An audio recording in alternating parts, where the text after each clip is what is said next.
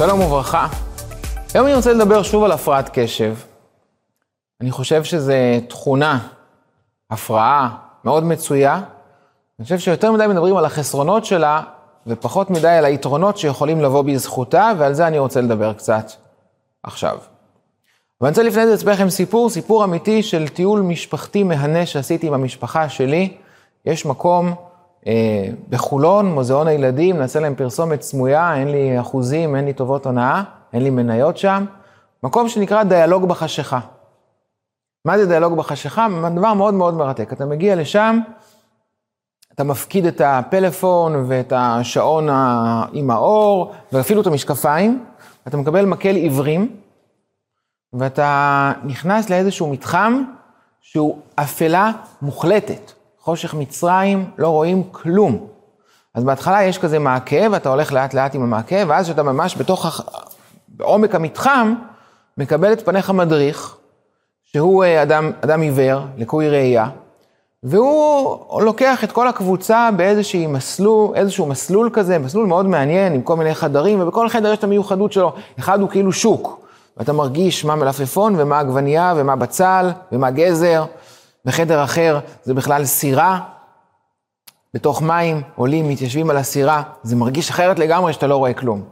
וחדר אחר, הוא, אה, יש בו מוזיקה, שומעים את הבאסים ברגליים ובכל מקום, זאת חוויה אחרת לגמרי לשמוע מוזיקה שאתה באפלה מוחלטת. בחדר אחר זה ממש סוג של אה, בית קפה, אתה מזמין קולה, צריך לממש את המטבעות של הכסף, לזהות מה חצי שקל ומה זה השקל, ולקבל פחית, ו... ולשתות טעם אחר לגמרי יש לקולה, כשאתה לא רואה כלום. ובכל הזמן הזה, כל הזמן יש תחושה כזאת של יואו, אולי יש בור מקדימה, ואולי אני הולך ליפול, ואולי אני הולך להתרסק, ולאן ללכת? והמדריך הוא המלאך הגואל והמושיע שלך. הוא אומר, דן, דן, דן, בוא תתקדם, הכל בסדר. דן, למה נעצרת? איך ידעת שנעצרתי? אני שמעתי שנעצרת. איך שמעת? בקבוצה של עשרה אנשים, איך שמעת שנעצרתי? הוא שומע. איך הוא שומע? אני, אני חשדתי שאולי הוא באמת אדם רואה ויש לו משקפיים כאלה של מרינס לראיית לילה. אבל לא, מדובר באדם לקוי ראייה, שבאמת חוש השמיעה שלו מאוד מאוד מפותח, כי ככה עובד חוש השמיעה של אנשים לקויי ראייה, הם באמת פיתחו חוש שמיעה מאוד מאוד מפותח, וככה עוברים את כל המסלול, ובסוף מגיעים לאיזשהו חדר שהוא מואר, ואז אתה גם רואה סוף סוף את המדריך שלך, וכן, הוא נראה כמו אדם עיוור, כמו אדם לקוי ראייה, בפנים הוא היה המושיע שלך, והסתכלת עליו באמת בתור הגיבור שרואה אותי ואומר לי לאן ללכת, ופתאום בחוץ אני רואה אותו, ובחוץ אני מתייחס אליו כמו אדם עם מוגבלות, הוא, הוא נראה כמו אדם עיוור. אני חושב שזה מקום מאוד מאוד חשוב, יש בזה מסר חינוכי מאוד מאוד מאוד מאוד חשוב, אני חושב, לכל אחד. אני חושב שגם יש בזה גם מסר אה, רוחני מאוד מאוד חזק, כן? אה, נר מצווה ותורה אור, עד כמה אנחנו צריכים, כן, לפני עיוור לא תיתן מכשול, אומר הרמב"ם, לא הכוונה רק לעיוור פיזי, גם עיוור שלא רואה את המציאות הרוחנית, כמה זה חשוב. אפשר לפתח את זה להרבה מאוד מקומות, גם רוחניים וגם גשמיים, גם בתחום הכלה וקבלת האחר. זה באמת מקום חשוב, כי הוא עוזר לך להמחיש. זאת אומרת, לא רק לשמוע על, זה לא הרצאה, מצגת PowerPoint עולמם של עיוורים, לא מעניין אותי, אני תוך כדי בטלפון. אבל כשאתה חש את זה בעצמך, זאת ממש חוויה מרשימה. הסיבה שאני מספר עכשיו את כל הסיפור הזה, זה כי אני חושב, אני זוכר מעצמי את ה... כמה התרשמתי מחוש השמיעה המפותח שהיה למדריך שלנו. ידעתי תמיד שאנשים עיוורים אומרים שיש להם חוש שמיעה מפותח, אבל לא ידעתי בעצמי עד כמה. הוא באמת שומע הכל. מה, אני, לא, אני אפילו לא שמעתי את, ה, את הדברים כמו שהוא שומע אותם. אז נכון, בחדר שהשמיעו לנו מוזיקה, זאת חוויה אחרת לשמוע מוזיקה כשחוש הראייה לא עובד. אבל פה, בגלל שזה לא יום או יומיים או שעה סיור, אלא זה החיים שלו, באמת חוש השמיעה כל כך מתחדד והוא כל כך ער לניואנסים, שזה מפליא ומרגש ממש. וגם אנשים חרשים פיתחו חושים אחרים כדי לפצות. זה ידוע, זה טבע האדם, אנחנו מנסים כל הזמן אה, לקבל כמה שיותר אה, אה, אינפורמציה מהסביבה, דרך החושים, ואם חוש אחד לא עובד טוב, אנחנו מפצים עליו. הפרעת קשב, יש איזה ספר, ראיתי שקרא לזה לא הפרעת קשב, אלא מתנת קשב. הוא אומר, אין דבר כזה הפרעת קשב, יש הבדלי קשב וריכוז. יש אנשים שיש להם קשב וריכוז שמתאים לשיעור של 45 דקות, יש כאלה שיש להם קשב וריכוז שמתאים לשיעור של 10 דקות. ואם אתה שם ילד כזה בתוך כיתה כזאת, אז הוא יקבל תלונות, הוא מקבל אה, פתקים, הוא מקבל... אה, כי הוא לא מסתדר, אבל זה לא שהוא בעייתי, הוא נהדר. פשוט העולם לא מתאים לו. כמו שיש אנשים אה, שמאליים, טוענים שיש הרבה מכשירים, כמו מספריים, ושזה לא, מת... לא מותאם מבחינת צורת היד, זה לא מותאם לאנשים שמאליים. יש היום חנויות מיוחדות של כלי כתיבה, כלי אה, אה, מוטוריקה עדינה, שמותאמים לאנשים שמאליים. גם העולם הוא מותאם לאנשים שהקשב שלהם הוא בטווח מסוים. אבל ילדים שהקשב שלהם הוא בטווח אחר, הם לא מתאימים לעולם. אז הם מקבלים דחייה, הם מקבלים פתקים, הם מקבלים תחושות שליליות מאוד לגבי התפקוד שלהם, ומשובים שליליים, וזה פוגש אותם אחר כך בדימוי העצמי שלהם, ובערך העצמי שלהם, וברמת החוללות העצמית שלהם, ובכל מיני מושגים אה, פסיכולוגיים כאלה ואחרים, שבשורה התחתונה גורמים לילדים האלה להרגיש שאין להם באמת סיכוי להצליח. אתה לא יכול למדוד דג על פי יכולתו לטפס על עצים, אם תעשה את זה הדג יקבל ציון שלילי, כי הוא פשוט לא מתאים לטפס על עצים, הוא דג. וגם בדיוק, אבל בדיוק באותה צורה יש הרבה סיפורים על הברווזון המכוער, או יש מי שכותב על נשר בכלוב של תרנגולים, תשים נשר בכלוב של תרנגולים, הוא ינשור, בטוח. הוא יקבל פתקים, אמא ואבא שלו יקבלו פתק, הבן שלכם לא מתאים ונמצא בלתי מתאים להמשיך בבית ספרנו, הממוצע שלו שלילי. הוא גדול, הוא מסורבל, הוא לא מתפקד, הוא לא מספק את הסחורה, לא מטיל ביצים, הוא לא מתאים.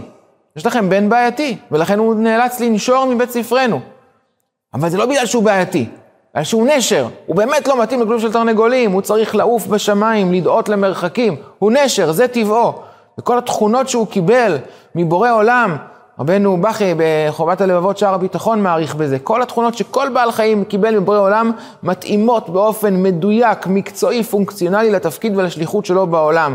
צורת המקור, הכנפיים, אורך הכנפיים, הצבעים הססגוניים, הכל מותאם לשליחות שלו. וגם אנחנו בני אדם, מבחינה חיצונית זה פחות ניכר, הפורמט הוא פחות או יותר דומה, דומה אבל כוחות הנפש שלנו באמת מתאימים בצורה מדויקת לתפקיד ולשליחות שלנו בעולם, כולנו פה נשמות. באנו פה לעולם הזה לאיזשהו תפקיד רוחני, שליחות, לאסוף ניצוצות קדושה, יש לנו מהלך, זה קשור בגלגולים, זה קשור בכל מיני עולמות רוחניים של תוכן שאני לא מבין בהם. אבל השורה התחתונה קיבלתי בהשגחה פרטית מדויקת כל מה שאני צריך. והקדוש ברוך הוא שם אותי במקום שאני צריך, עם ההורים שגידלו אותי, כפרה עליהם, ועשו עבודה טובה, והאחים שלי, והבית ספר, והמורים, הכל, כדי להביא אותי עכשיו למקום הזה. המקום אשר אתה עומד עליו, אדמת קודש הוא, אומר החפץ חיים. כדי שאני עם הכוחות נפש האלה, יוכל לעשות את מה שאני צריך לעשות. אז הספר, הוא אומר, זה לא נקרא הפרעת קשב, זה נקרא מתנת קשב. אני קצת חולק על זה, אני חושב שזה קצת קיצוני, אני אגיד לכם למה. בסוף זה גם מביא הרבה סבל והרבה כאב. ילד שגדל במערכת שכל הזמן מקבל ריקושטים וכל הזמן מקבל חוויות שליליות, זה פוגע בנפש. זה לא כזאת מתנה, זה, זה לקות. אבל הלקות הזאת יכולה להפוך להיות הזדמנות, אם אני אצליח להבין שנכון, יש לי כנראה חלק במוח שאחראי על הניהולים התפקודיים, שהוא לא מתפקד בצורה מושלמת. יש לי בעיה עם זמן. אני אומר לאשתי שאני חוזר הביתה עוד חמש דקות, זה לא חמש דקות. למדתי להכיר את מושג הזמן המעוות שלי, אני לא משתמש בזה כג'וקר, כתירוץ, אבל אני לומד לתווך את זה. לאשתי, לאנשים שאני עובד איתם, אני מבקש. יוצא הרבה לי, יוצא לי באמת די הרבה, אפילו עכשיו בדרך לכאן. אני מדבר איתכם עכשיו מאולפן הידברות. בדרך לכאן היה לי טלפון, מישהו התקשר, רצה שאני אעשה בשבילו משהו. והסכמתי, בשמחה. אבל אמרתי לו, תעשה לי טובה, אני צריך שתתקשר אליי עוד רבע שעה להזכיר לי, כי אני יודע, עכשיו אני בנהיגה פשוט, אני לא אוכל להתקשר ולטפל בזה עכשיו, ואני יודע שכשאני אגיע, אני אשכח. אני יודע שבינתיים יהיו לי עוד שני טלפונים ושני סידורים וכמה רעיונות חדשים, ומלא מלא מלא חלונות חדשים ייפתחו אצלי במוח, ואני יודע שאני אשכח. אני מבקש ממך, תעשה לי טובה, תתקשר להזכיר לי עוד רבע שעה, ואם אני לא עונה לך, תתקשר שוב עוד חצי שעה. עכשיו זה נשמע קצת כאילו, מה, אתה מפונק? תזכיר לעצמך מה הבעיות שלך. אבל לא, למדתי על עצמי שאני לא מפונק, זה טבעי, אני באמת, יש לי יותר מדי חלונות פתוחים, אם אני לא רושם מיד אני שוכח, אם אין לי מחייב כלשהו אני שוכח. זה הדרך שלי עכשיו לבקש, וככה אני מתווך את הלקות של ההפרעת קשב שלי בצורה שלא תפריע לי.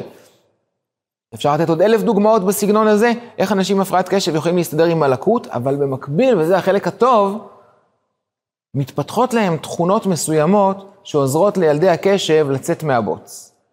בדרך כלל מתפתחים כל מיני, מתפתחות כל מיני כוחות, כוח אחד, מתפתחים כל מיני כוחות, כמו יצירתיות, ויכולת אלתור, וחשיבה ראש גדול מחוץ לקופסה, והרבה חן, צ'ארם, והרבה הומור, ומנהיגות, וכל, וחוש צדק מפותח, כל מיני תכונות שהולכות ומתפתחות להם אצל ילדי הקשב, כי הן עוזרות להם לפצות.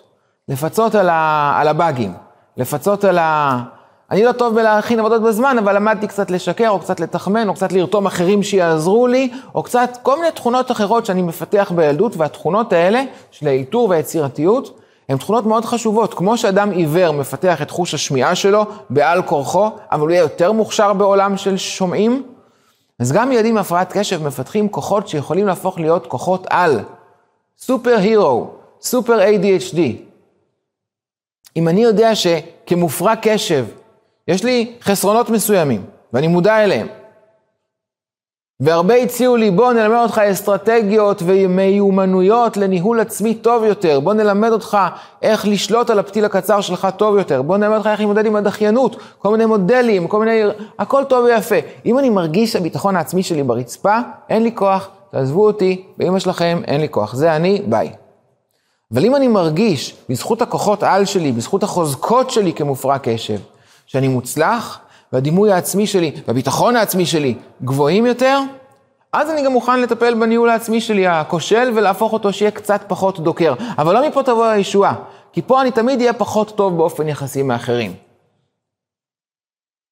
אבל אם בגלל זה אני אצליח לפתח כוחות אחרים שיעזרו לי להיות מוצלח מאוד, בסוף אני אעסיק מישהו אחר שיעשה בשבילי את העבודה שעבורי עבודה שחורה, בה אני פחות מוצלח.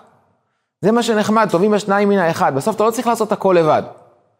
ובעולמנו, במיוחד העולם, כן, עולמנו המשתנה, אה, הדברים הטכניים אפשר לעשות במיקור חוץ, אפשר לעשות על ידי מכונות, אפשר לעשות, זה כבר פחות חשוב. מה שאנשים באמת מעריכים בעולם, בעולם החדש, זה באמת את התכונות האלה של חשיבה מחוץ לקופסה, של אה, יכולת יצירתיות ואלתור ויחסי אנוש, ואם אנחנו רוצים להעניק לילדים שלנו את היכולת להעלות את הרמה שלהם, להשביח את הכוחות על האלה, צריכים לעטוף אותם בכמה אה, מעטפות, בכמה סוגי הגנה. קודם כל הם צריכים להרגיש שאנחנו אוהבים אותם, מקבלים אותם, רואים את הטוב שבהם.